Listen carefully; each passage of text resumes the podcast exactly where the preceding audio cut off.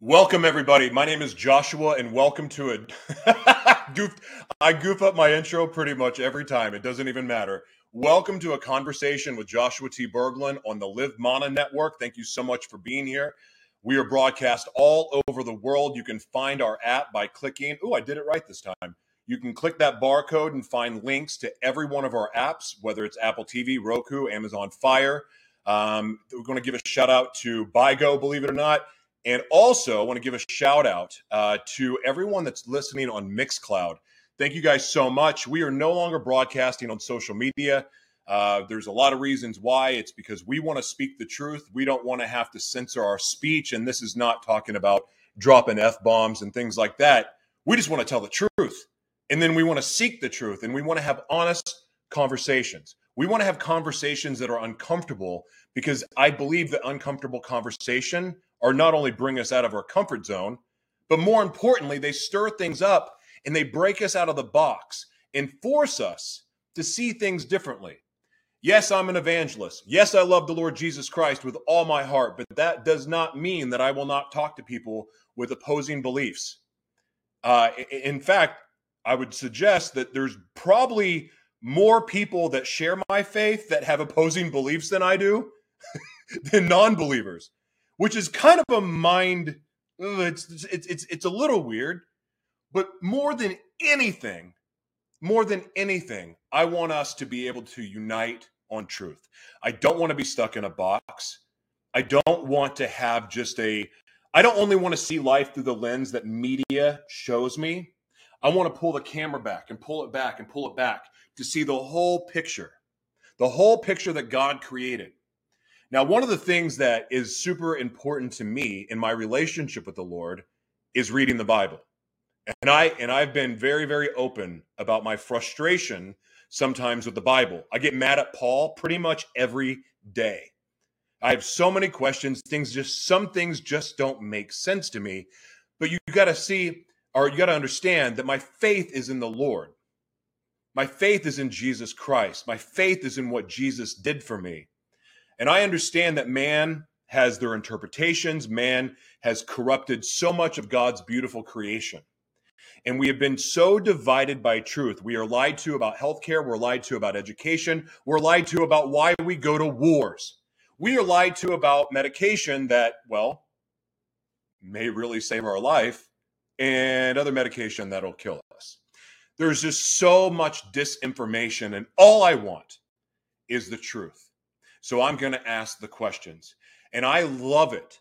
It is such a privilege. And I am so excited to have Ryan Zier on today because I love it when I get to talk to another man of God or even woman of God that also is seeking the truth, that loves the Bible as much as I do, but can look at the Bible and see it as there's a lot more going on in the Bible than what our pastors tell us. And the other day I was reading Genesis. I picked up this book. It's upstairs uh, because we do our quiet time in our front yard. But I have this book. It's called One, and then another one called I Am Second. And they're both devotional books, and they both start in Genesis. And as I was reading Genesis one day, or it was, it's been only a week, I think. I was reading Genesis, and then all of a sudden, Peniel just jumped off the page, and I could hear God almost scream at me that the brain is the tree of life. And then as soon as I heard that, I started to wonder does that mean that the third eye, the pineal gland, does that mean that it's the forbidden fruit? And I don't know the answer.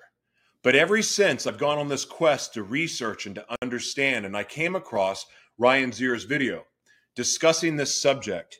And I got to tell you, I don't necessarily know for, I, I can't this guy is an expert, and this is why I want to bring on more knowledgeable people than I do um, to be able to ask these questions and have this uh, the, these these discussions to better understand.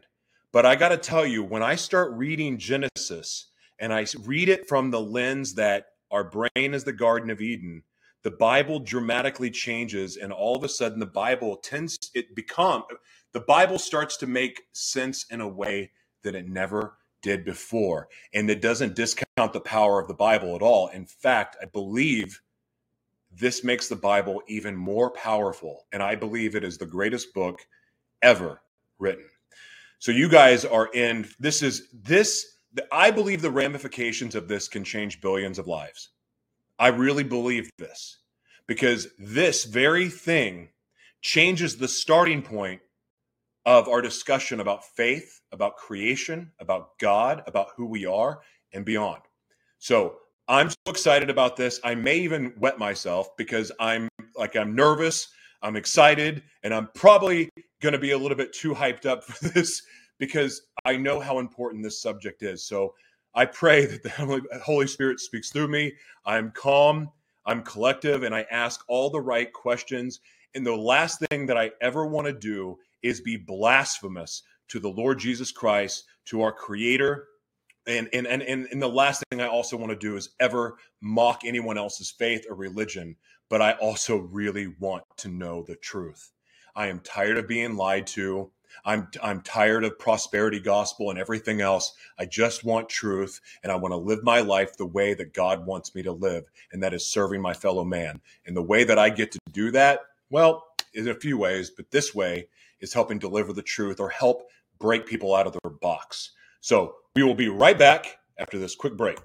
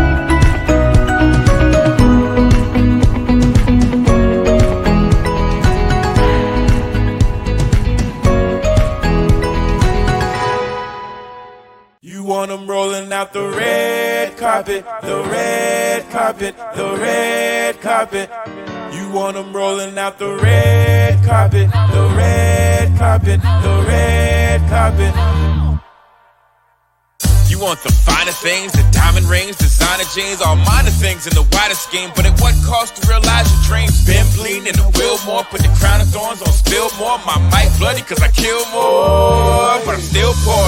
Bottom is where I started, but I get to the top and park it. Plug up in a harlot, my battery need charging. And to reach my target is the illest in the market. Is some liquid from my arteries, will spill onto the carpet, yeah. Everybody want fame, nobody wanna work for it. Want them all to know your name, don't wanna see no hurt for it. You want it, rolling out the red carpet, the red carpet, the red. Welcome back, everybody. My name is Joshua, and this is a conversation with Joshua T. Berglund on the Live Mana Network. Uh, this is going to be fantastic. A polar explorer, an antiquarian, a philosopher, a historian, and a follower of Jesus Christ. Ladies and gentlemen, please welcome I think he's my spirit animal. I really do. Ryan Zier, everybody. Welcome, Ryan.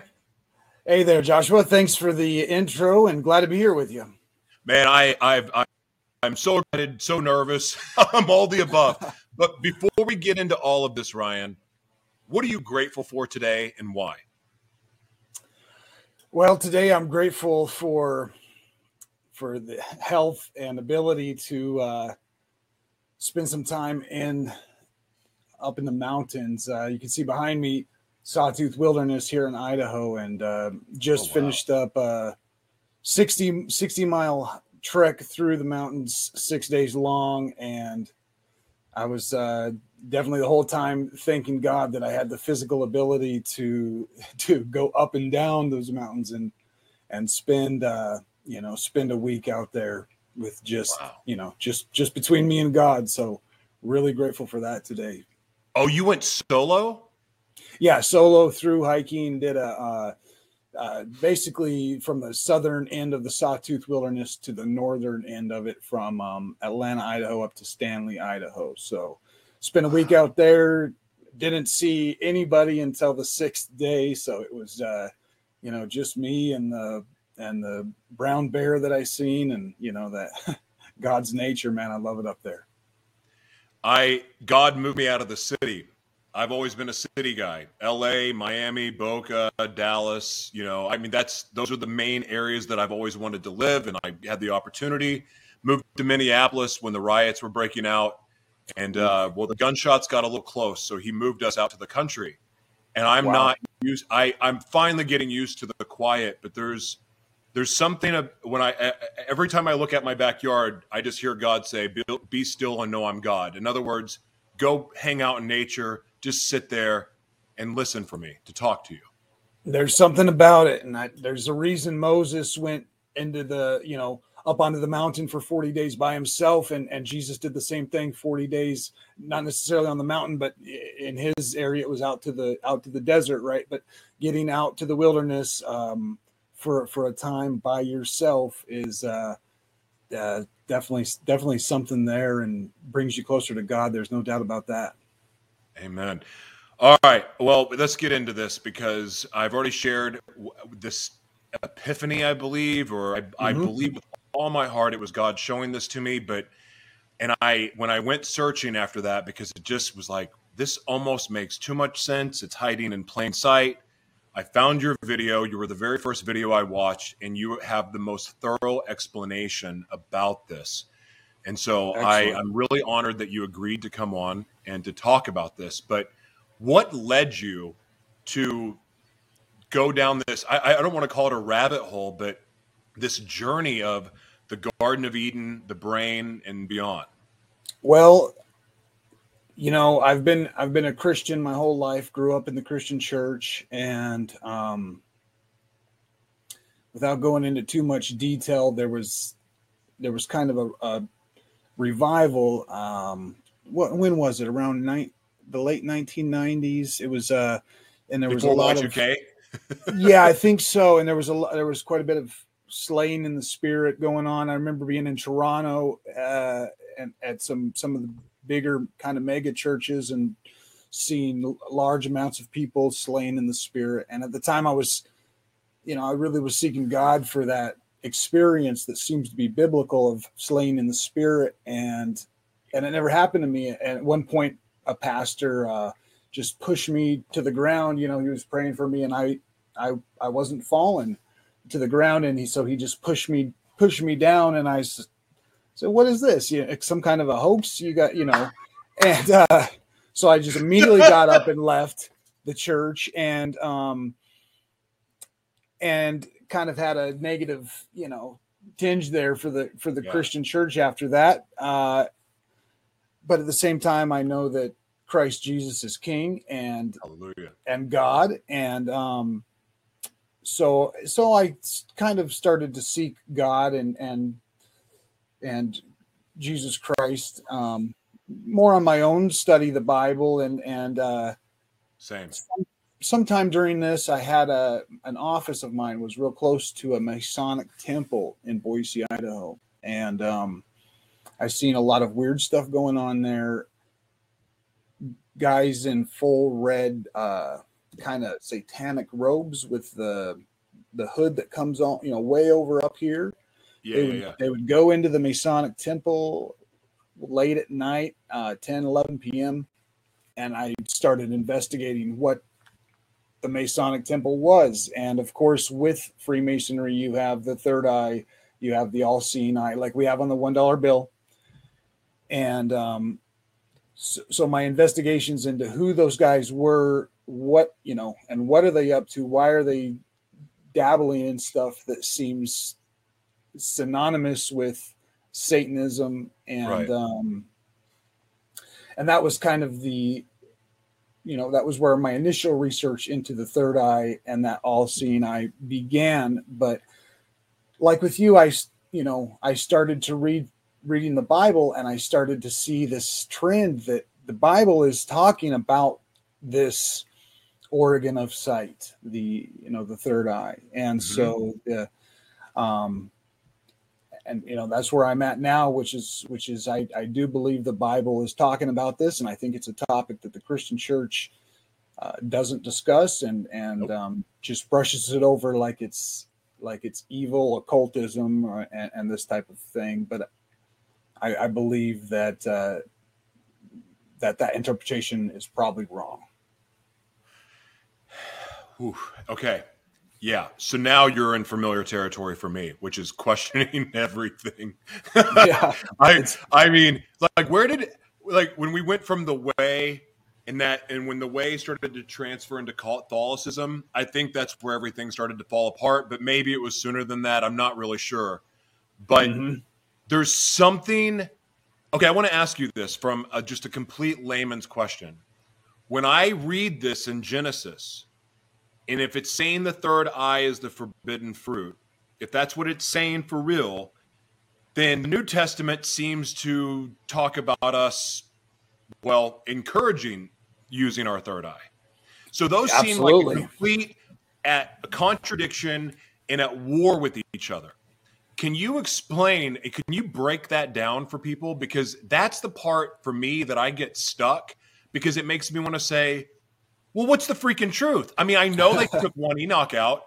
I know that they took other books mm-hmm. out of the Bible, but this seems to be so important, so important because it it it it can unite us. If we discover this is true, we can unite the world on this truth because it changes everything. Yep. We can also live much closer to how Jesus Christ lived. And Yes. um, you know, without without this knowledge, it's it's to live like Christ. I, I- believe we're falling short of that because of uh, not studying the scriptures enough or misinterpreting what the scriptures are saying. So uh, here, Hmm. here's my explanation, and I, let me flip my. Uh, I'm going to share my screen here and switch over here to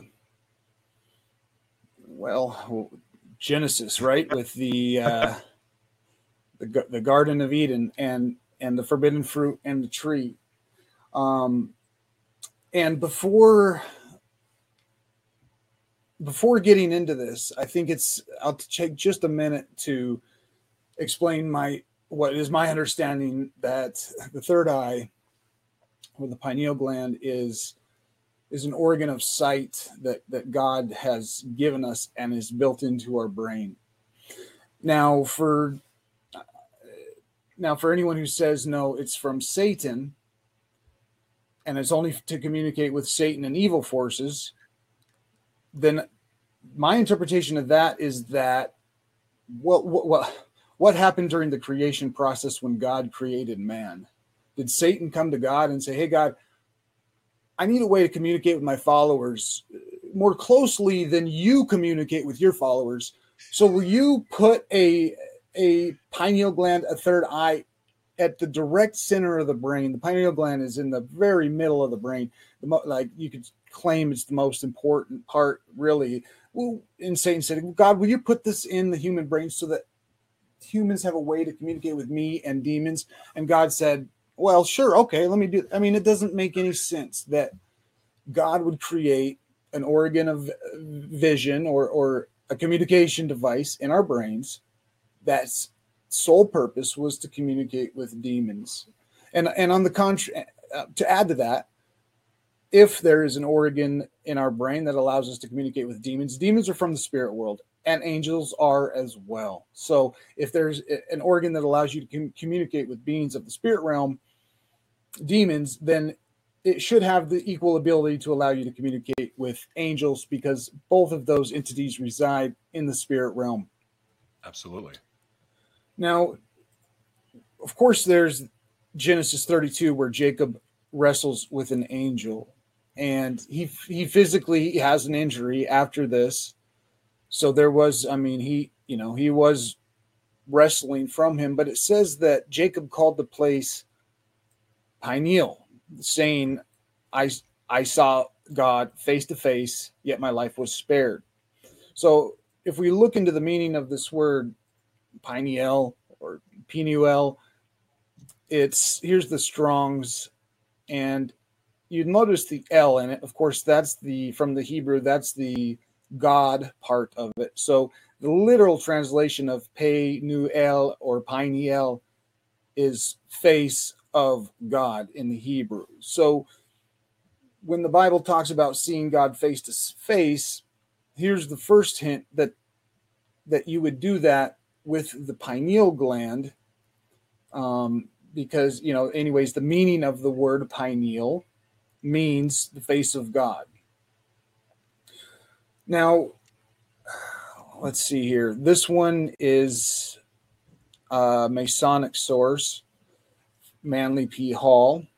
Mm-hmm. So, you know, if I encourage everybody who dives into a subject like this to fully equip the armor of God before you, Hmm. you know, you you look at uh, or or talk about things that may be a deception. So if you haven't equipped the full armor of God now, I, you know, I, I encourage you to do that um, because this is a source for, that is written by uh, Freemason Manly P. Hall. And but but there is a number of you can see it's just photographs of a paper. There's a reason why I think that this information isn't published widely, but um, you can read the whole text if you know if you're interested but the essence of this document is explaining that there is a or that, that the pineal gland which is an actual gland inside of our brain is an organ of sight. And that's what it's explained here. It calls it the fourth dimension. I call that the spirit realm. But Hmm. there is a the third eye um, named by this guy. So it would be interesting to look into this guy and why he named that gland after that same word that we have out of Genesis 32. But it's a, an organ capable of mastering the other two organs of vision, the eyes, which are the positive and negative poles of visual perception. And it talks in the paper how, you know, various uh, reptiles, uh, f- some frogs, toads, Snakes. snakes, they have a um, non-parietal eye. Probably going to misspell this one, but here we go. The non-parietal eye. Here's a Wikipedia article on it, and it's a it's it's a third eye that is connected to the same neocortex of, of vi- vision that uh, that these two eyeballs are. So if the brain, you know, if this organ of vision, and you can see it right here in the middle between the the toad's eyes. If that organ of vision was telling the brain that it's that it sees something, the brain wouldn't know the difference. It's just forming an image. Be- You know, there here it is on the snake. You can see the it- third eye. Is that why visualization is so powerful? I- believe so. And you know what these what these animals. This one, it's very easy to see because he has a ring around his third uh, third eye. And what are these animals using? You know, using this eye for? I, I don't think science has an answer for that specifically, but they're definitely using it as some sort of sensory device to to see and and um, there's one more. Uh, I've got one more article on it here. This is again from Manly P. Hall. This one's the pineal gland, the eye of the gods.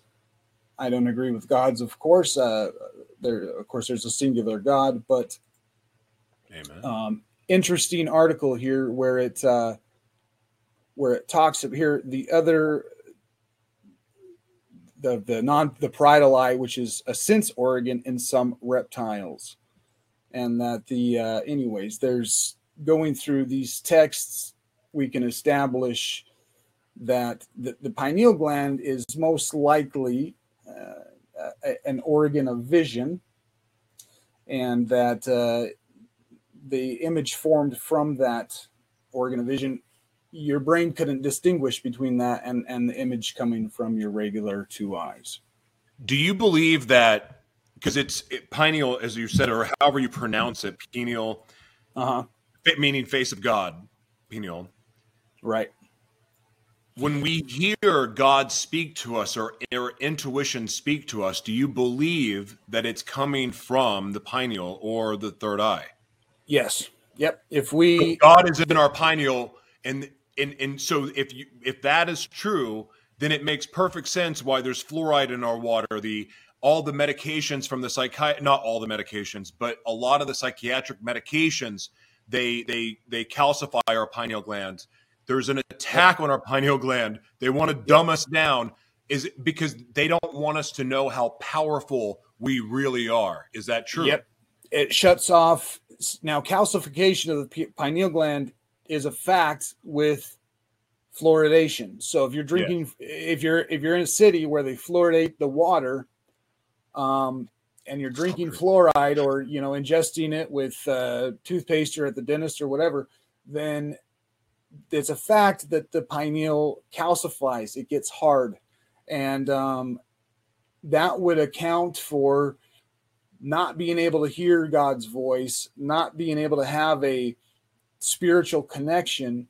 And I don't have the graphic right now, but one time I I pulled up a graph of atheism the rise of atheism, corresponding to oh, wow public fluoridation of the water supply, and it was a one to one match. You could see that holy the the public fluoridation of the water, atheism went straight up, and and I don't think it's a coincidence. I think it's because the mass, you know, most people's pineal was becoming, of course, calcified, and that would explain a complete lack of any spiritual experience whatsoever and then believing that there is there is no god there is no spirit world uh you know it's just the big bang and and here we are. I would i wouldn't believe spiritual world if i hadn't been possessed by demons and spirits. I probably i i mean i i pretty had lived a pretty evil and dark life. And uh for most of my life i just gave my life to the lord six years ago and that's been a journey. Wow. but even with then even even giving my life to the Lord, I had deliverance to go through and deliverance to go through and deliverance and deliverance and deliverance, and I've had demons try to attack me in my sleep. And I mean, mm. I I wouldn't believe in the spirit world if I hadn't experienced all that stuff for myself. But my right. goodness, now I believe the spirit world is more real than this world. Yeah, that's and that's the reality. I think when we when we're done with this life and we move on to this to the spirit realm, we're going to see how real it was and how much of a dream this life, you know, this life is. But the I've also heard the same account, and I don't ad, advocate for any psychedelic drugs whatsoever, but I've I've heard the same account from people who have taken DMT. They've um, I've never taken it, I never will, but they've they've they've said like before I was an atheist, and once I had taken DMT, instantly I knew that atheism was a complete lie, and I've interviewed lots and lots of people who have um, who have done DMT experiences, and and it's it's very clear to me that they are at least peeking somewhat into the spirit realm, and they certainly had communicated and had um, some interactions with with something from the spirit realm, likely demonic, and uh, however that convince them that atheism is a lie and that God that there is a God. And so it's uh anyways, what one other account of of basically demonic encounters um, or likely demonic encounters bringing somebody away from atheism to to the belief in God. And DMT, of course, connected um, to the pineal gland in some way or another. Yeah, there's something, and I I'm more of an advocate for cannabis and mushrooms uh, because I. I am a firm believer that everything God created is good. Only man corrupted it, right. and man corrupted a lot of things.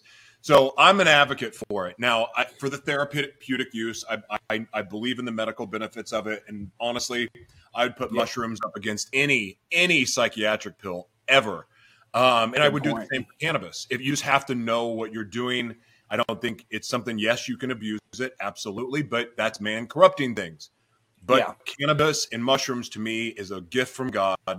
And, um, but again, it can be abused. But I got to tell you, my mushroom experiences that allowed me to see into the spirit world. Mm-hmm. Uh, it was very, very convincing. so I, I believe that I, I did mushrooms. Uh, you know, it's been it's probably been uh, over 10 years, uh, but uh, a handful of times. And um, th- there was definitely, I, I, definitely, I didn't have any, you know, visual, um, dis- distinct, anything visually distinct like people who have done DMT describe, but I definitely felt much closer to the spirit realm. And I don't have much negative to say about either one of those. And if God is, uh, you know, like if it's coming from God, it, it's it's not bad. God made both of those, and there's not, nothing wrong with either one of either one of those. But to go back to your question of kind of what's the opposition between the Old Testament and the New Testament, Yeah. um, before I answered that question, I wanted to first establish that that the pineal gland, which God created in our brain, and which He wasn't uh, coerced by Satan to to install in our brain, so Satan had a means to communicate with us. But but it is a an organ of sight, and it can provide images, and I and, and most likely audio, right? The voice of God. Um, to the brain just as well as these two eyes can and, and, and actually better than these two eyes can. There's uh, supposedly colors in heaven that we can't, that these two eyes can't see. And, and those colors may be visible, of course, with the pineal gland. So Right. having established that it is a gland that allows you to literally see and hear into the spirit realm um and and that's why jacob you know that's what jacob was doing here uh he he likely was using his pineal gland to see god face to face and to have these interactions with the angel but turning back to adam and eve first of all, I want to make a note that here in the Garden of Eden, we have a snake going up a tree, and It's her spine.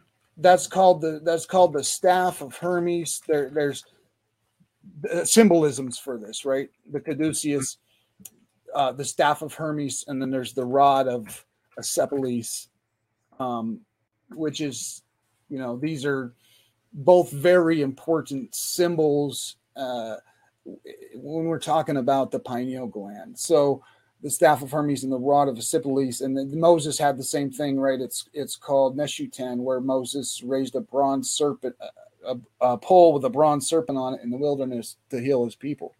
Um, so, in, it just in, interesting that we have this symbolism right off the bat in the Garden of Eden because we have the tree, right, the the rod, and we have a snake going up it, and a lot of historical paintings of the Garden of Eden, you'll see the snake wrapped around the tree like that.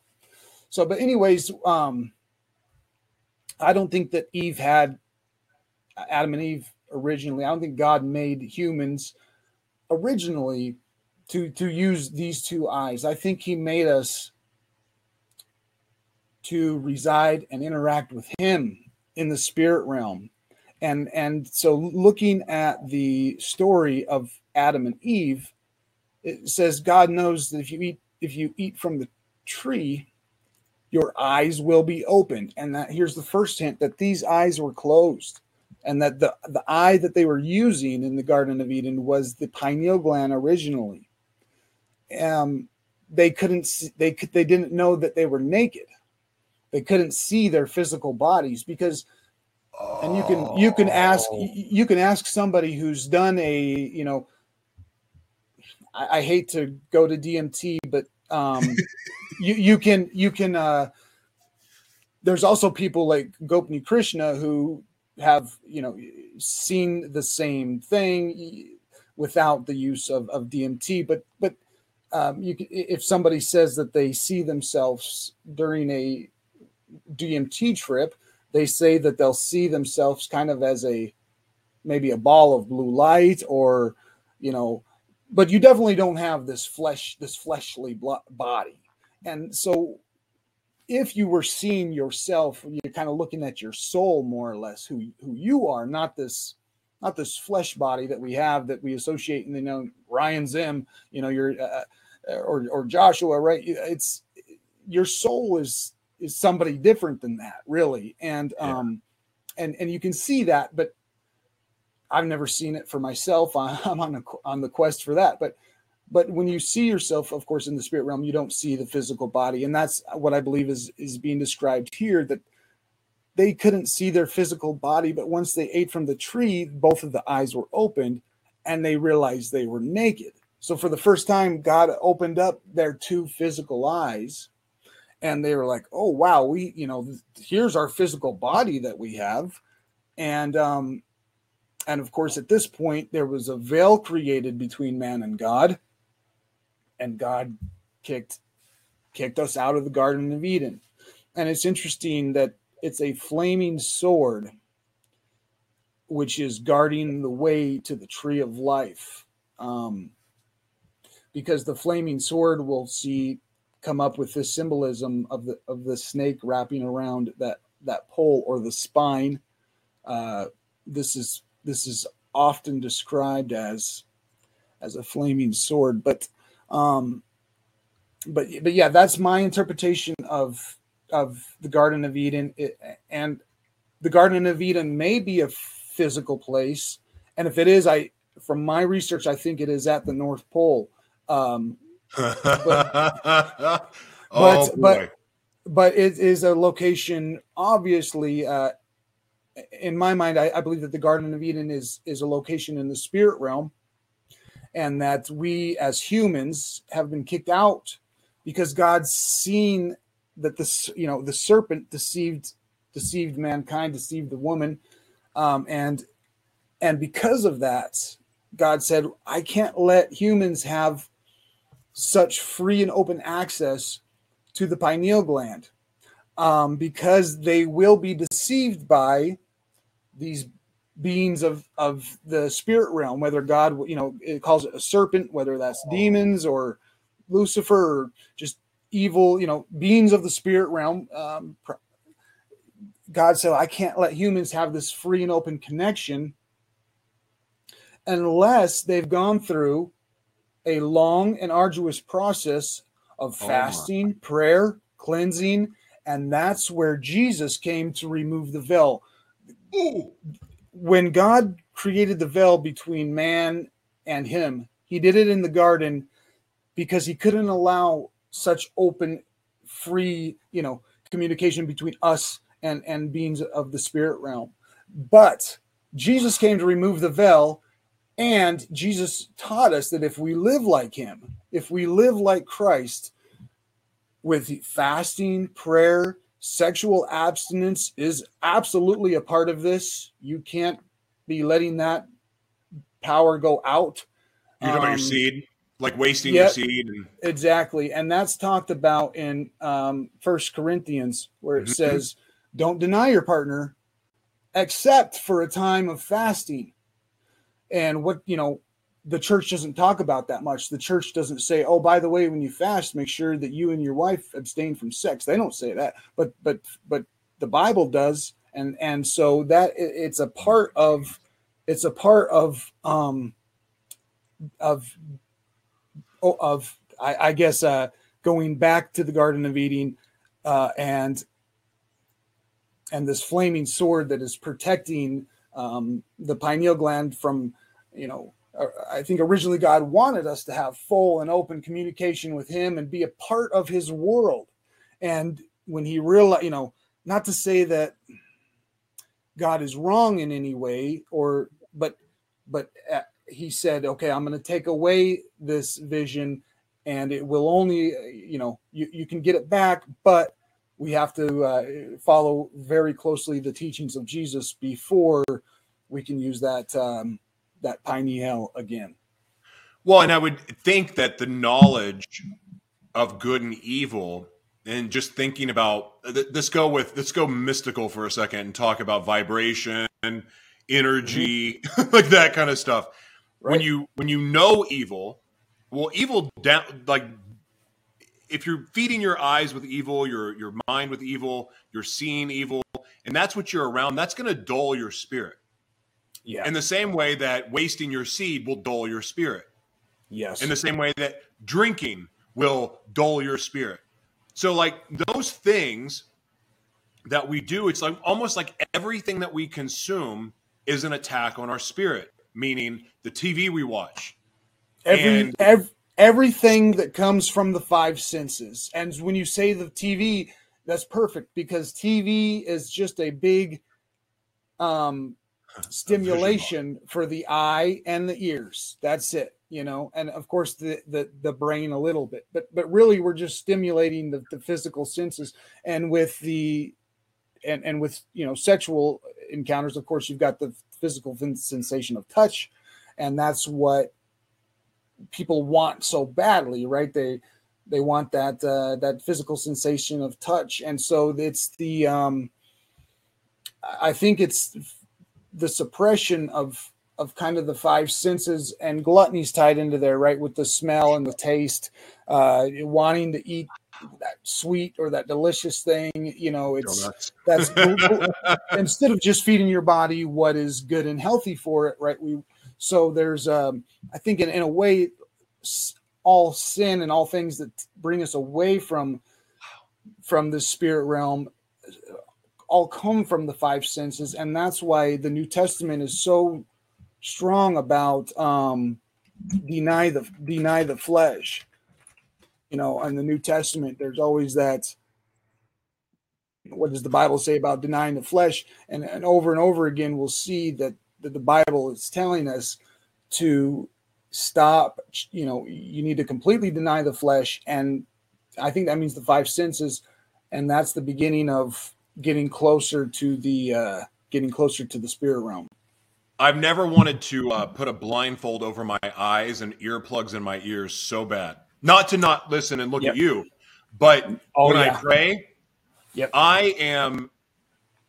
I, I'm getting better, but I really struggle with sitting still. I I'm sitting down right now. I typically don't like to sit down when I broadcast because I like to move around and fidget, but I'm doing it to make me sit still. I don't want to sit still. I don't even want to be quiet. Um, Right. but I'm learning, and and your video that I had watched on YouTube before I got kicked off of YouTube, yeah which was the next day after I watched your video. Um, oh man I really oh yeah, because I you know I and I, i, I, I, call it medical truth. so Man. I lost the channel as well so i'm i'm i hear you Well, and we are so blessed too because God gave us, we were blessed with our own network and you know, we call it the digital Noah's Ark for a reason because it's it's censorship free and I don't have to worry about it. I can play as much music as I want and all that stuff. But I, awesome you know, I, I got tired of playing social media's game because going back to knowledge of good and evil, it was frustrating me knowing that they were suppressing the truth. It was enraging me. It made me want to fight. It made me want to lash out. None of the none of the fruits of the spirit, by the way. so that kind of stuff was robbing my spirit of joy. And Yep. I love being in joy. Happiness is overrated and it's fleeting. I want to live in joy. And I noticed that it was doing that. And I go, you know what, God? All right. Uh, yeah, we're going to d- distribute to less platforms, but that's okay. You got me. This is good. This is not worth the frustration. This is not worth the anxiety. I'm going to be free. I'm going to do what I'm going to do. And I'm going to broadcast with the network you bless me with. nice So Perfect. that's that's how we're handling it. And of course, we're the arc for other people to join, and there's no cost in it. And we do that because we want the truth to get out. We want these conversations to take place because they matter. They matter Yeah. so much because we get in the way of ourselves. There's people that think the Bible is something that you read literally, like it's a James Patterson novel. Yeah. I, I it, it, that frustrates me. And it's and the other part too is, and I said this in the beginning, they've they've hidden so much truth from us. Even giant bones at the Smithsonian, they've hid so much. They took one Enoch out of the Bible, and Dad Gummit, that belongs in the Bible, and I'll Yeah. die on that hill. Yep. Because if you read one Enoch right now, you're like, oh, that's where demons came from. That's where giants came from. Oh, this is what's about to happen. And they don't want us to know that. Then there's the attack on our pineal gland. All while, by the way, every major religion in the world has. Oh. They've got. some this is not I don't even know. I think it's a pineapple, but it's close enough. They all have these giant staffs and giant uh, Oh, yeah. what you call it, and it's all in our face, taunting us nonstop. Why is it that these major religions, the occult, Hollywood, and everyone else is always rubbing one eye symbolism or pine cone symbolism in our Right. face? Yeah, that's where the biggest uh, statue of a pine cone in uh, the at the Vatican. You know, it's Mhm. so why why is the biggest statue of a pine cone there? Um, and and for the viewers who don't know, there's uh, you know, th- there's the connection between the pineal and the pine cone. The uh, that's that's described um, right here on the first page of this. Um, it takes its the pineal body. Takes its name from the peculiar shape, the pinus or the pine cone, um, which arises in the fifth week of the human embryo. So, anyways, the uh, if you see pine pine cone or like like we have at the Vatican with the large statue of a pine cone, um, that just be aware that that is related to the pinus or the the pineal gland. So yeah, and it's like you say, they they got the one eye symbolism. It's even on the one dollar bill Yep. you know, and they're rubbing it in our fa- in our face. But then, you know, and I always thought that was evil because it's it looks it's like a Masonic symbol, right? And um, but then, how perfect is it that they would take something that is sacred for communication between us and God and distort the truth, turn it into something that everyone wants to stay away from, and you see that symbol and you just instantly say, "Oh, that's occultism and that's bad. Stay away from it." You know, Wow. that's that would be that would be the ideal situation so um This is so wild, man. the next part of this is uh kind of where i have one video that's a bible study on the pineal gland and you know there's there's 45 minutes i think in there so there's quite a bit of info but it kind of ends more or less where we're at right now and Right. Since then i you know i've really studied deeper and and uh believe i've i've uncovered much more truth behind behind this topic and it's tied into john 3.14 where it says just as moses lifted up the snake in the wilderness so the son of man must be lifted up Ooh. and th- this verse was always troublesome for me because I said, "What, what is this thing like a snake?" And you know, why does God need to be lifted up like a snake? You know, um, well, so let's let's get into Moses. Uh, what happened with Moses? Moses went out into the wilderness, and the uh, it's, it's called Nehushtan. So exact verse of this one you, you can find you, you know Nehushtan is the bronze serpent right? Or it's also called the uh, flaming serpent. Here's an image of it. And uh, we've got the snake wrapped around the pole. And here the Whoa. we get a cross kind of you know cross shape. And you know what is this what is this story about? It, um like you had said earlier there's people who want to just read it and take it directly. Like everything the bible is saying is word for word. It means exactly what it's saying.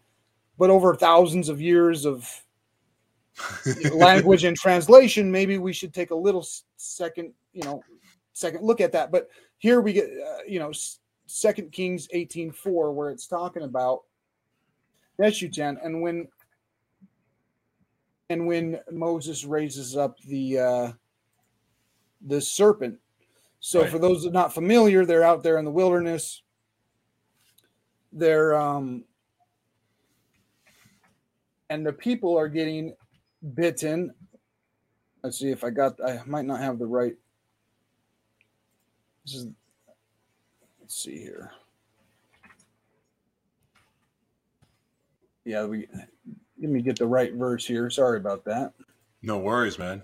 second kings 18 4 18 4 here we are oh yeah this is when he broke uh this is when they when they broke the bronze serpent And oh, that's right. It was it's numbers 21, 4 through 9.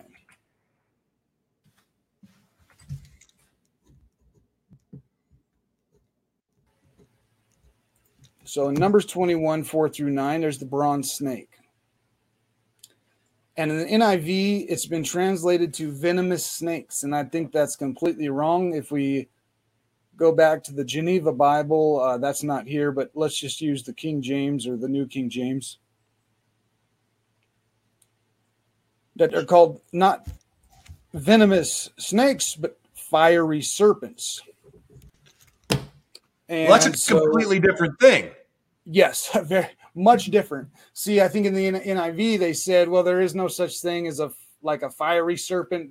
They must have been talking about venom, so they replaced it with venomous snakes. But I think that the, the this the fiery serpent is um is much more accurate. Now, wow. Uh, I'm going to say that a, a dragon. Word, well, I'm going to say a word that most people that a lot of people aren't going to like, and um,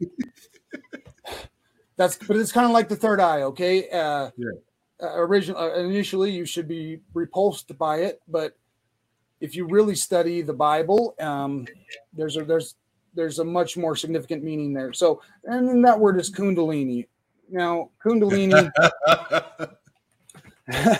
kundalini is called the fiery serpent. Oh so, boy, we're gonna get stones thrown at us now, man. Yes, yeah, we we will. Kundalini, the serpent fire. Okay, so now there's people who are going to say um, this is New Age. That's incorrect. Uh, oh. Kundalini has been written about 3,000 years before Christ. What? So to, to call it New Age wow. is is completely incorrect. It it it is prior to the Old Testament.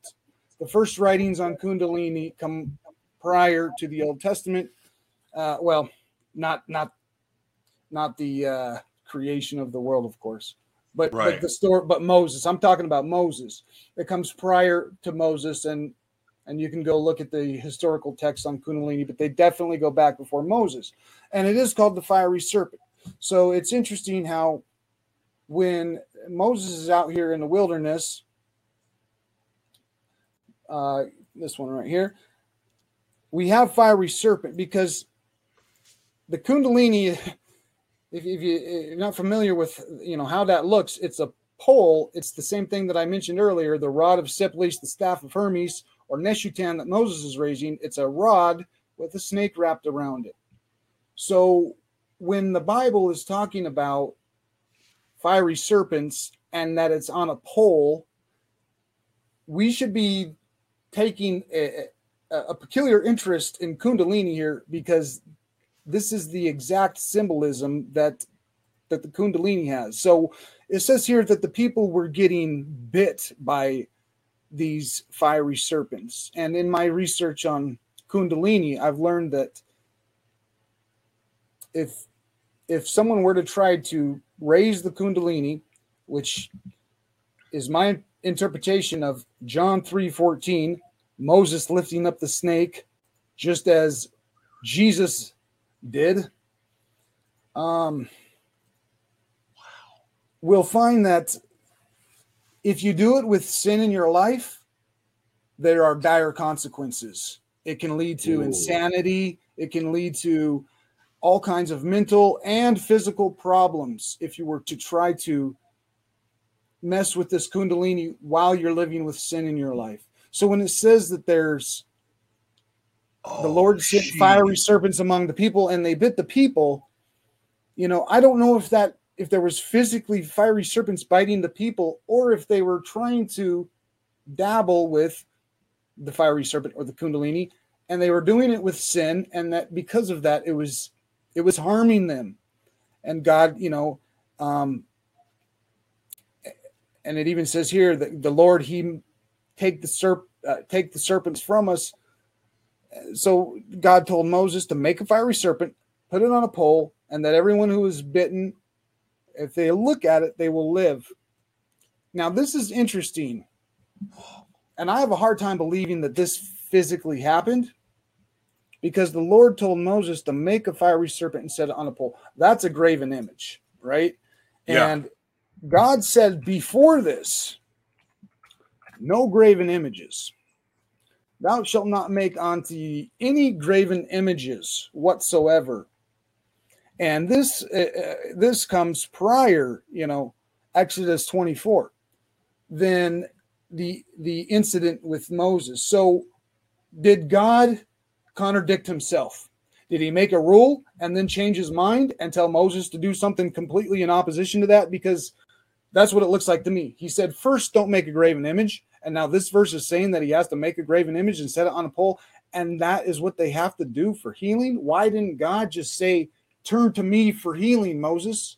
Why would he tell him to make a graven image when he just got done telling him not to? And that's where I think that there is a misinterpretation here. And even though it says that this bronze serpent was destroyed later, maybe uh, maybe it was maybe Moses made it, maybe he didn't. I don't know. One thing is without a shadow of a doubt that Nehushtan that Moses built with a pole with a snake wrapped around it is the same symbolism that we have on the staff of Hermes, and it's the same symbolism that we have on the rod of Asclepius. Hey, So really quick, interesting when it says your uh, rod and your staff, they comfort me. I don't know if there's a connection there. Go ahead, Joshua. Do, what Bible do you read? Which which denomination? Of, of I prefer the Geneva, Bible? the Geneva Bible. Okay. Um, it's it's hard to get one in print, so not as easy as picking up an NIV or a KJV. Um, but I don't think translations are important. People get hung up on, oh, you got to have this one or that one. I think it's Yeah. uh, much, much more important to get as many translations as you can, study them all, and you know, do your best uh, to get to the source of the Greek, Aramaic, or the Hebrew, um, rather than relying on, you know, King James and his 58 people that translated it, and uh, or or this translation or that translation. If I had to pick one, Queen James.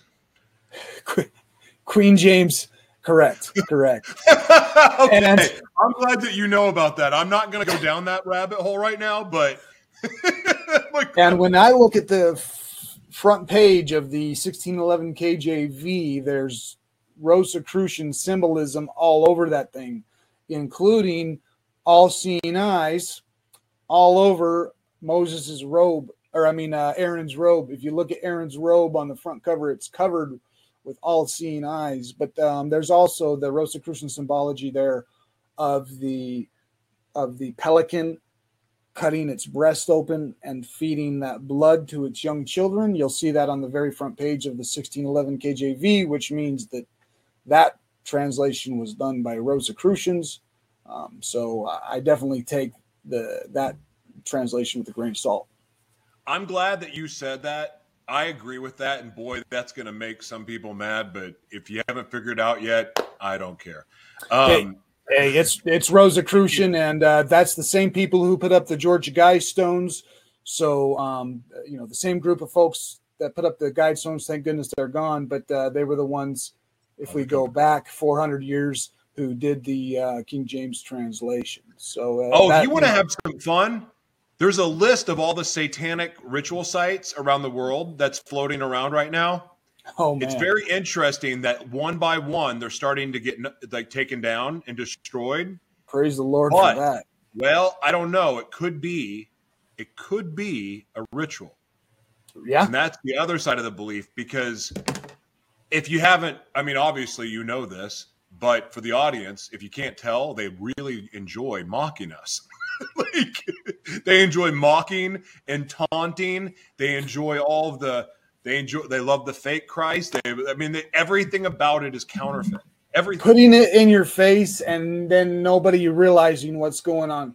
How many times have you seen this on an ambulance or a pharmacy and, and have no Barbershop, idea? And, and eh, eh, right, and and have and walk right past it like it means nothing. But this is actually the symbol of if you don't, you know, to, to solidify. Let's look at um, let's look at an image of of Kundalini, and you can see that the um oh this is a this is a pretty good one right here because it shows the two different ones. But you can see the rod which is the spine which has 33 segments by the way. Uh, and um yeah we haven't talked about that part as far as jesus christ goes but there's 33 segments in the vertebrae of the spine which ends at the you know the brain and the, here we have the spine with the the snakes wrapping around it so so when they put this on pharmacies and uh, you know hospitals, the ambulances, and all that, um, the reason why is because just as Jesus healed, this how this power from those given to us from God is the power which heals. Um, that's one reason the, that that's used in medical the medical aspect. But uh, but yeah, like you're saying, here it's being shoved in our face, and people will walk right past us and not have a clue what this uh, symbolism is talking about. Here, of course, the left and the right side is the Ida and the Pingala, and that goes up to the very top, which is the the, the round one here is the essentially the pineal gland, and that's why there's wings there because the the pineal is the one that gives you sight to the celestial realm and if you are able to raise up the serpent like Jesus and Moses did, and you get it to the Golgotha, the place of the skull, then um, then you that's essentially where the where the wings come from. It's you, you have angelic vision or um, vision of the supernatural realm. But the uh, looking at Jesus's life, it's interesting that he here we have 33 vertebrae, right? Jesus yep. decided to live to the age of 33, and that's verified in the scriptures because he started his ministry at the age of 30 and it lasted for three Passovers, and he died in the 33rd year of his life. And um, if it was uh, if it was in April, then he was basically 33.3 years old at that point. But 33 right years representing the 33 vertebrae and then jesus decided to die at the place of the skull golgotha. And when you study a kundalini when you study the kund- kundalini um, from guys uh, like Gopi Krishna here here's a book called the awakening of the kundalini by Gopi Krishna um, you'll learn that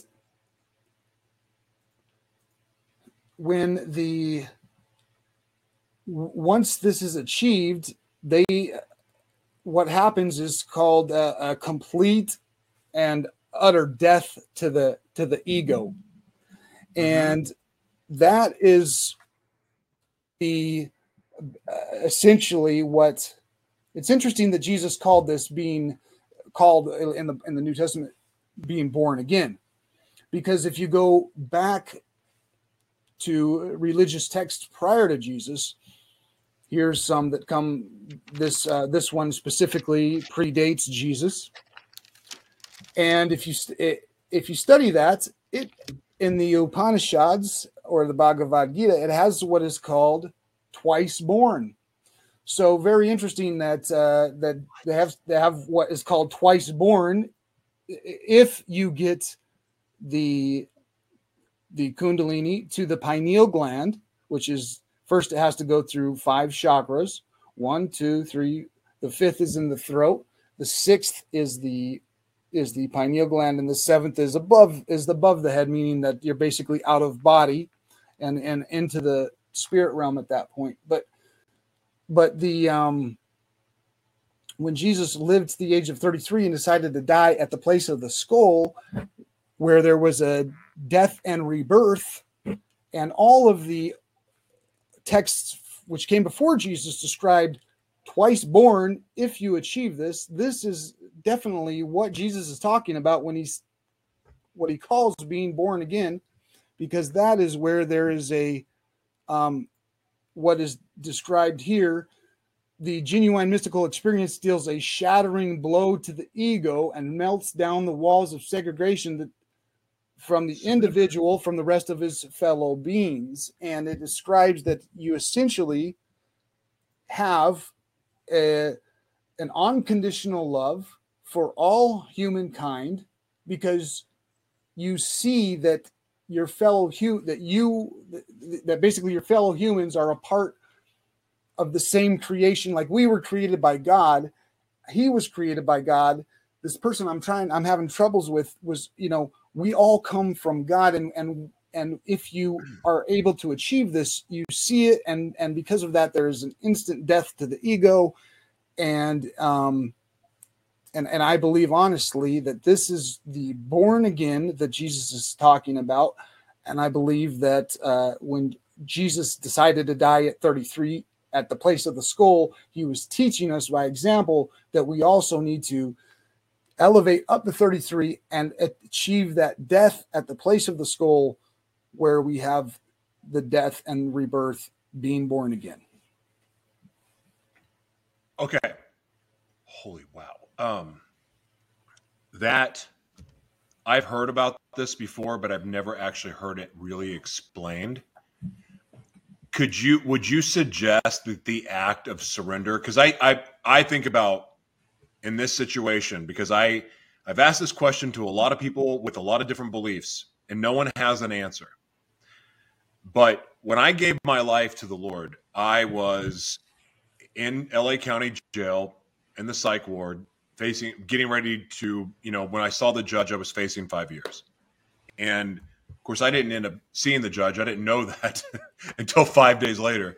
Oh i hate that jail. Um anyway but when i when i'd sobered up enough from I, I, just an excessive amount of cocaine i mean it was probably an eight ball or it could have been two who knows and a bottle of tequila or more who knows.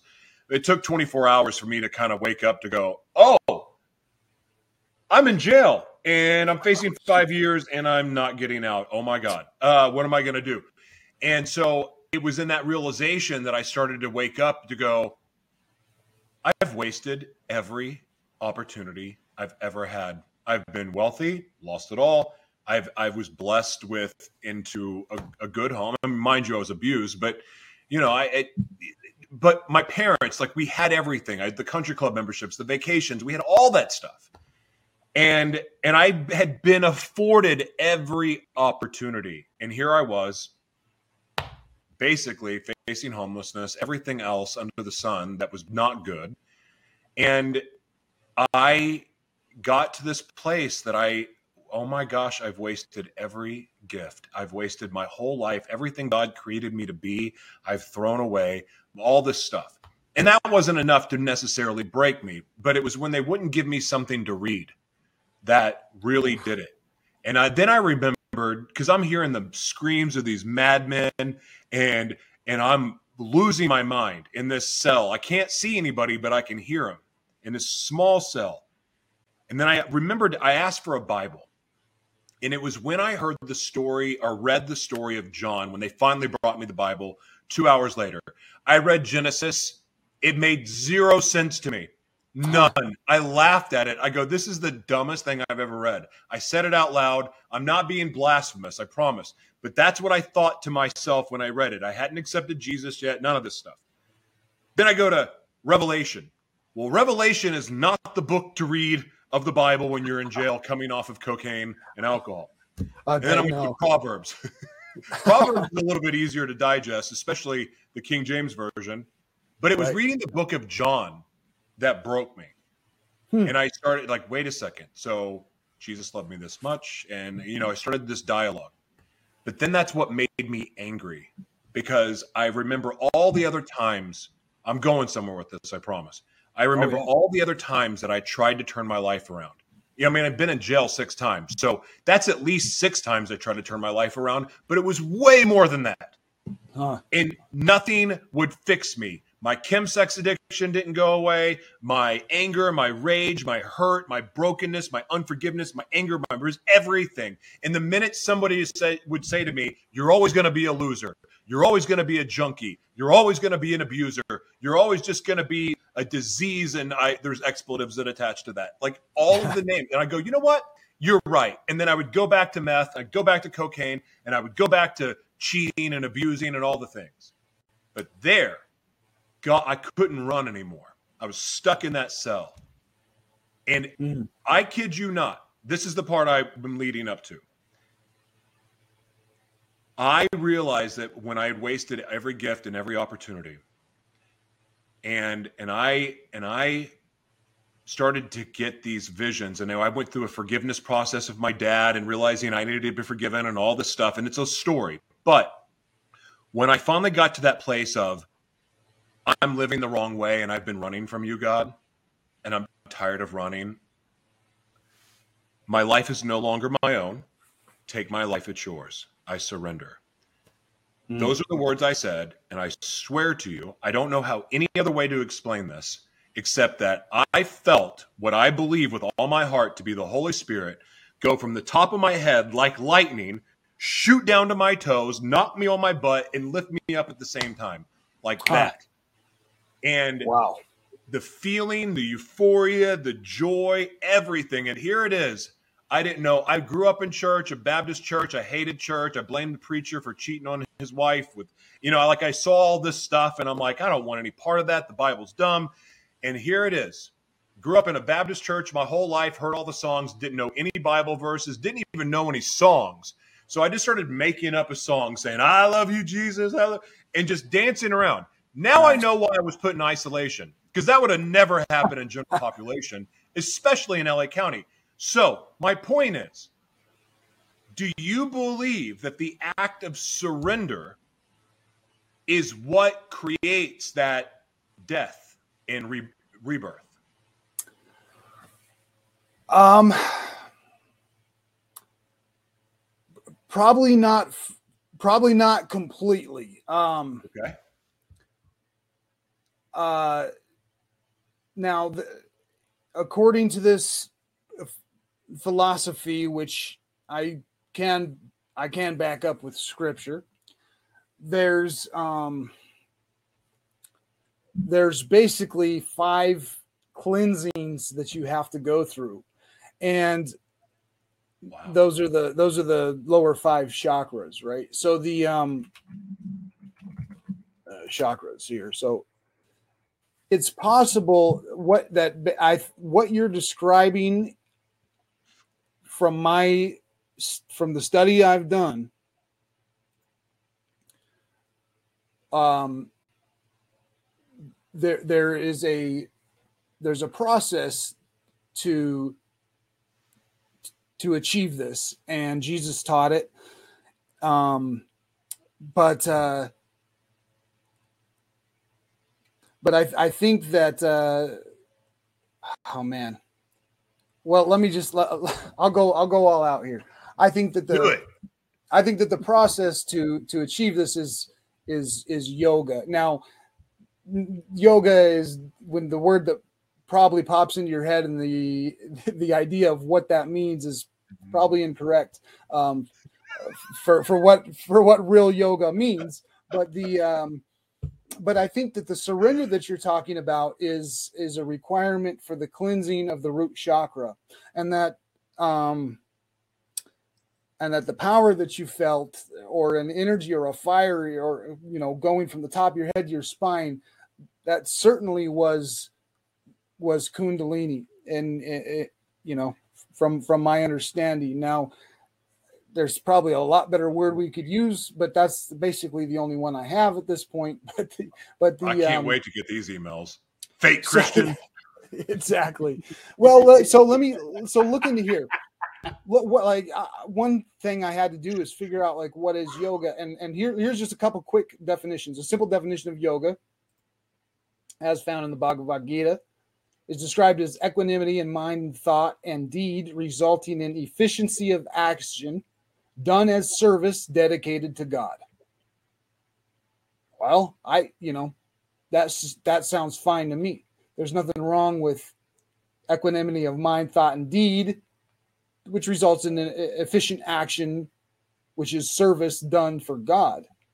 Um, or down here, it says that um, we can see that yoga means the union or linking together of man with God or more correctly, the disunion or separation of man from objects of sense from the phenomenal world. And the Bible goes hand in hand with this. It says, you know, die to the flesh and stop, you know, uh, don't live for the world. So yoga here meaning the union or linking together of man with God. You can see that I'm not talking about going down to the club on the corner, paying them a monthly fee and and sitting in, in these certain, you know, doing stretches essentially. That's not that's not what this is talking about. The um stick my legs behind my head. exactly. The uh so here are some of the steps to yoga and and uh yama here was one of the first ones signifies truthfulness not stealing not receiving of gifts um and then here we have niyama means cleanse cleanliness both external and internal. And this is where fasting comes in. Um, contentment study and adoration of god. Now this adoration of god i believe is is the surrender uh, a piece of the surrender that you're talking about because of course to have adoration for god you if, if you adore him you you probably first would have surrendered for him or or yeah. maybe they're reversed. Maybe you adore him and then you, right after that you surrender to him. But but um i think that the that surrender to to god is one step. Um and let me switch over. There's one more here. I got to pull up just one second that has a good uh, explanation of this, and they might have even it might even uh, say surrender there, but the um, here we go. Wow, man, what a trip this is. Okay, so this one is this is called the, the Lives of a Bengal Lancer, but it has a fascinating. This is a fascinating book, especially the last chapter now, this is written by a guy who is a Christian. I'm a Christian myself, and it seems to me clear that Christ based his teaching on the tradition on the tradition existing in his time and country, and that that tradition originally came from India. Um, there's nobody knows where Jesus went when he was 13. Uh, uh, there's there. Um, I certainly believe that he that he went to India and that that he came back when he was after he finished uh, his study of um, his uh, you know religious study, of course, and he went out onto uh, teaching. But anyways, this book is written by a Christian, and uh, so just because it's talking about yoga, don't say, "Oh, this is New Age or something." This is you anyways, Hindu demon, you exactly. So here is talking about what is yoga, right? And it's describing the same the same uh, thing that the other book was. And the first step is right thought, um, which is called yama niyama, meaning death, but not death. I think it, I think it's trying to say death to, like the Bible says, die to the flesh. Um, so you're dying, but but you're not dying. You're um, you're actually becoming more alive. Um, and the second part is yeah. is asana, um, and then mudra, which is exercises, and pranayama is breathing. But the, uh, anyways, right thought.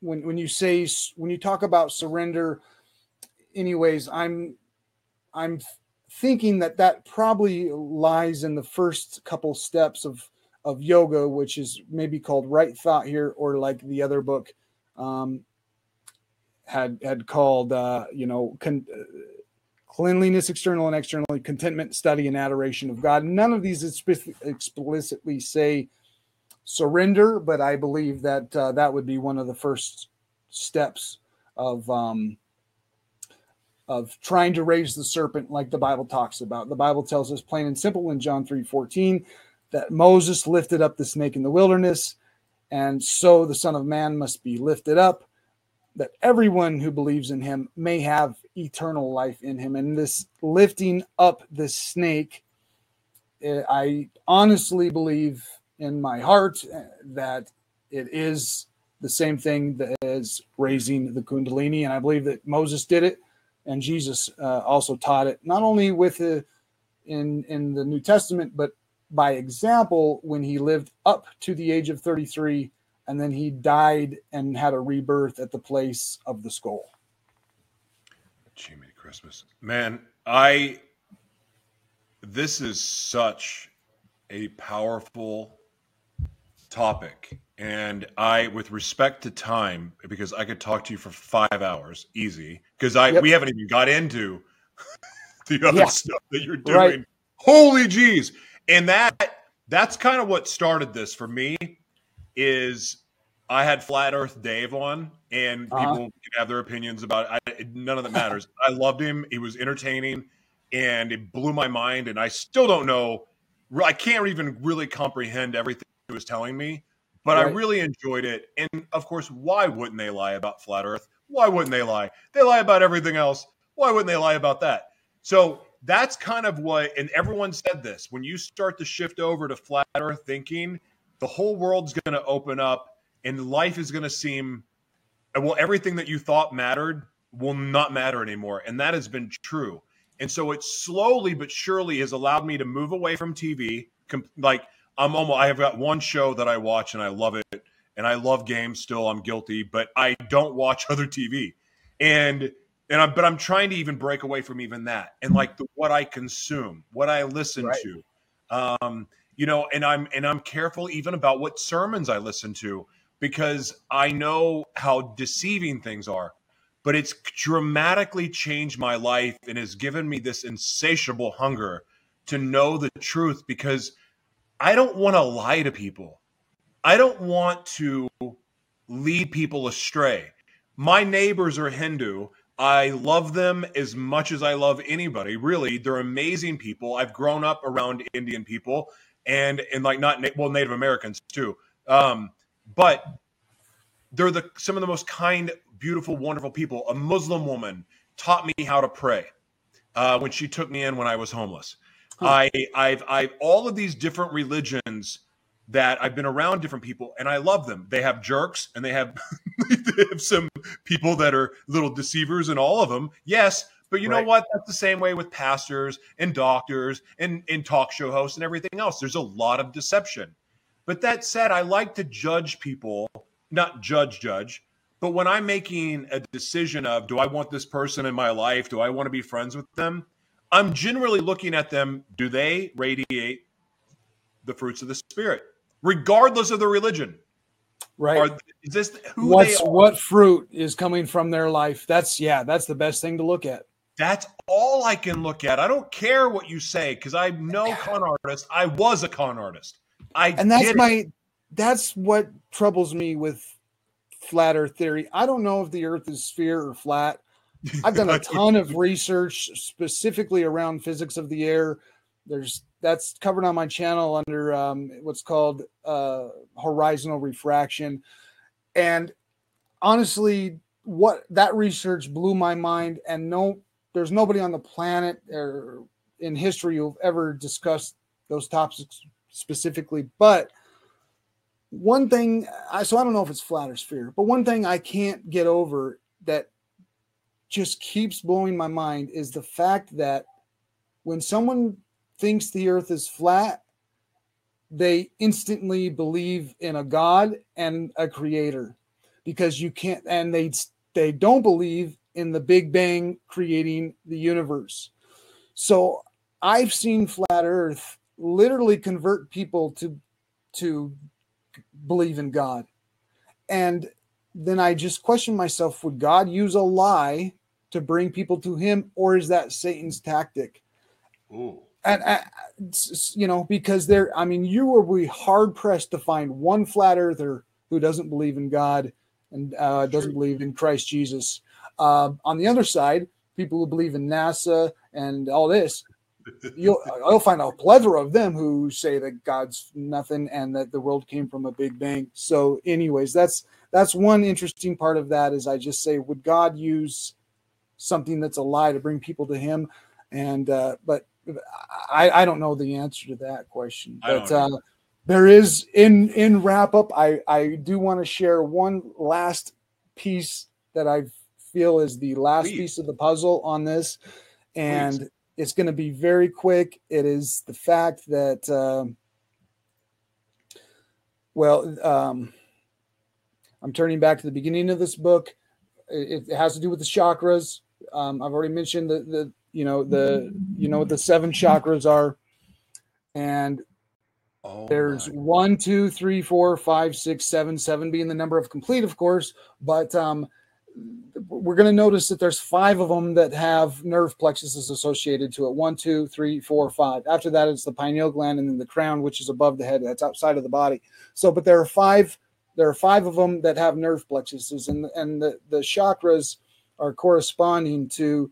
Um, and if you see an image like this, I just. Uh, you know, put on the armor of God, but this, I don't know if this is necessarily bad. It says the Kundalini, well, I'll let you, the Kundalini crooked in form is described as being coiled like a serpent. And by the way, it's coiled three and a half times. So if you've ever um, seen a Gadsden flag or if you're flying a Gadsden flag, you should at least be aware of the fact that this is a Kundalini flag. There's 33 sections of the snake. You can count them one, two, three, four, five, 33. And it's also in one, two, three and a half coils uh, three and a half, three and a half coils is Blew my is, mind. is, is Kundalini. By the way, um, you can go to Kundalini's um, Wikipedia page to learn that much. But the uh, but three and a half coils is Kundalini. Long story short, the point I'm trying to make is that the there are nerve plexuses at five locations in your body. There's the root chakra, the and you can see the nerve plex, the nerve right? So there's one, two, three, four, five. The fifth one ends at your throat, and after that it's the pineal, and of course above that is the is the crown. So when when we're talking about the um, one, two, three, four, five nerve plexuses, these are described in um, ancient texts. Here we got the Bhagavad Gita, right? They're described as sacred fig trees upside down by describing in detail the symbolism of the upside down Ashvattha tree, the fig tree, and how many times did Jesus talk in parables about fig trees?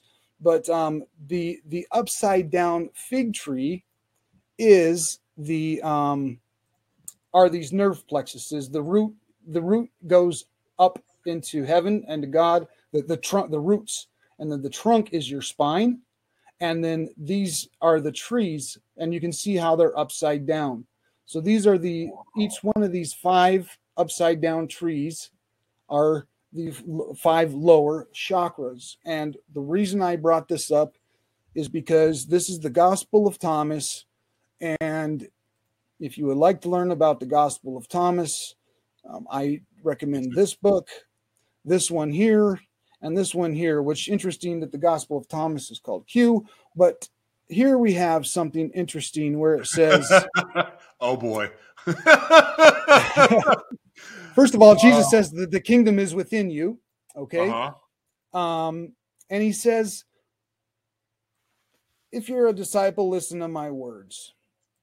For you have five trees in paradise which do not change either in summer or in winter and their leaves do not fall he who knows them shall not taste of death.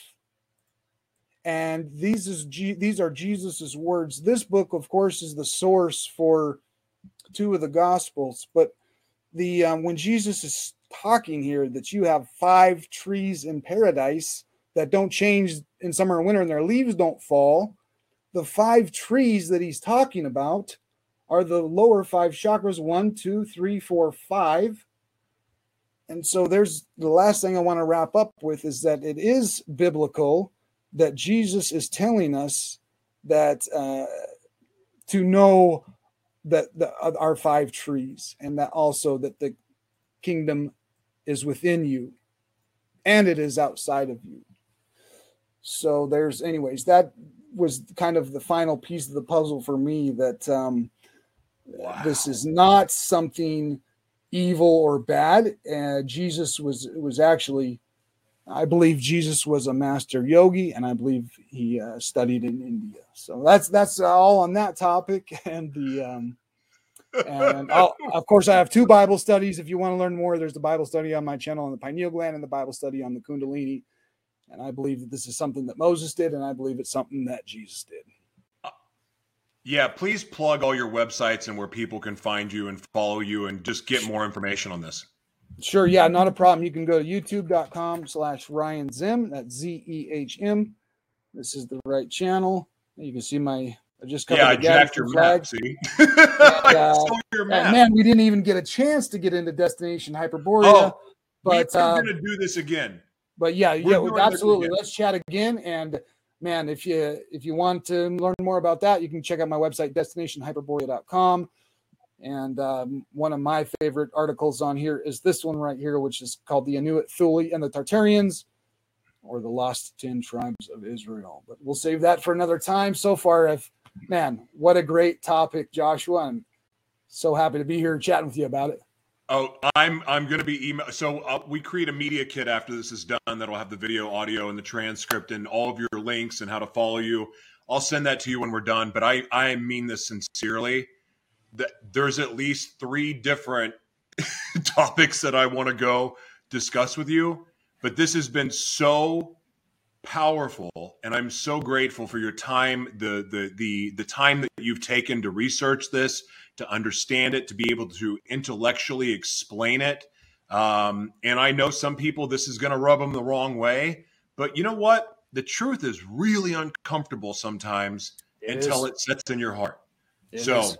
I, I'm super grateful for you, Ryan. I will talk to you soon, my man.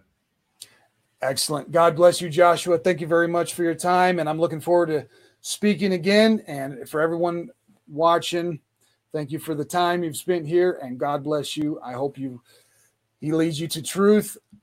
He's the only one who knows what that is.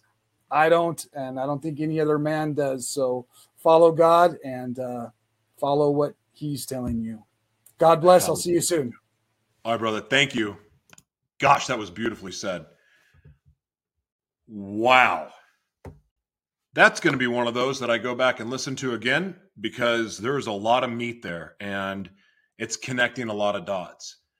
You know, when I first gave my life to the Lord, I could feel, you know, God pointing me this direction, but, you know, discernment is this an evil spirit? Is it a demon taking me down this road? And, you know, I, it's just, I've been around people that practice Kundalini, and then I've heard you know Christians judge and say that they're say that they're evil and it's Satan. I've been a part of ministries, the fivefold ministries that you know believe in healing and laying hands. Oh, we didn't get to talk about laying on hands. Oh man, that's another subject and tongues and all that. I got to talk about that with them too. Um, it's just I don't have the answers I don't have all the answers. I have more questions than I have answers. But I do trust the Lord and I trust where He's leading me. And there's something to this. There's something to this the gar- the brain and the Garden of Eden. And, and if you can just try to read Genesis with the understanding that it they're talking about our brain, and then read Genesis and see how it changes things for you. See if it does at all. Like I've said this over and over again. You can call me blasphemous. You can call me a fake Christian. You can call me anything you want, but don't call me late for dinner. No, I'm just kidding. Um, it's like you, I don't care what you call me. It's a personal relationship with the Lord. It's not a public, it's not a community center relationship. It's not a rave, although a rave church would be fun. I would love to go to an after hours church party. Play some gospel house music. Anyway, um I, like I don't have all the answers. But I'm not listening to man for instruction. I mean, yes, I'll look for information. I'll, I'll, I'll check in with God. Is this right? Is this what He wants for me? Is this is this how does this feel in my spirit? And there's nothing wrong with asking questions. I promise you, when I gave my life to the Lord, it happened right after I was cursing him out because I was angry that he wouldn't fix me and he wouldn't change me. And then he spoke to me. We should be asking questions. And if you're one of those people that believe that we've been lied to, we're lied to in our, in our school systems, you know, the education that they teach us, how history has been changed and modified. If you know the history of the Catholic Church, if you know the the the story from when the way merged with Catholicism, you have to ask yourself, well, what else have we been lied to? The Catholic Church controlled the Bible. They've moved books in and out. They've changed words. They've removed sentences. They've added sentences. I don't believe for one second, one second, I don't believe that God wants us being obedient to this government. This government's trying to kill us. And I'm not trying to be shocking when I say that. It's obvious. If you pull your head away from the TV long enough and start just like looking and observing what's going on around you, evil and lies have been turned into some kind of truth.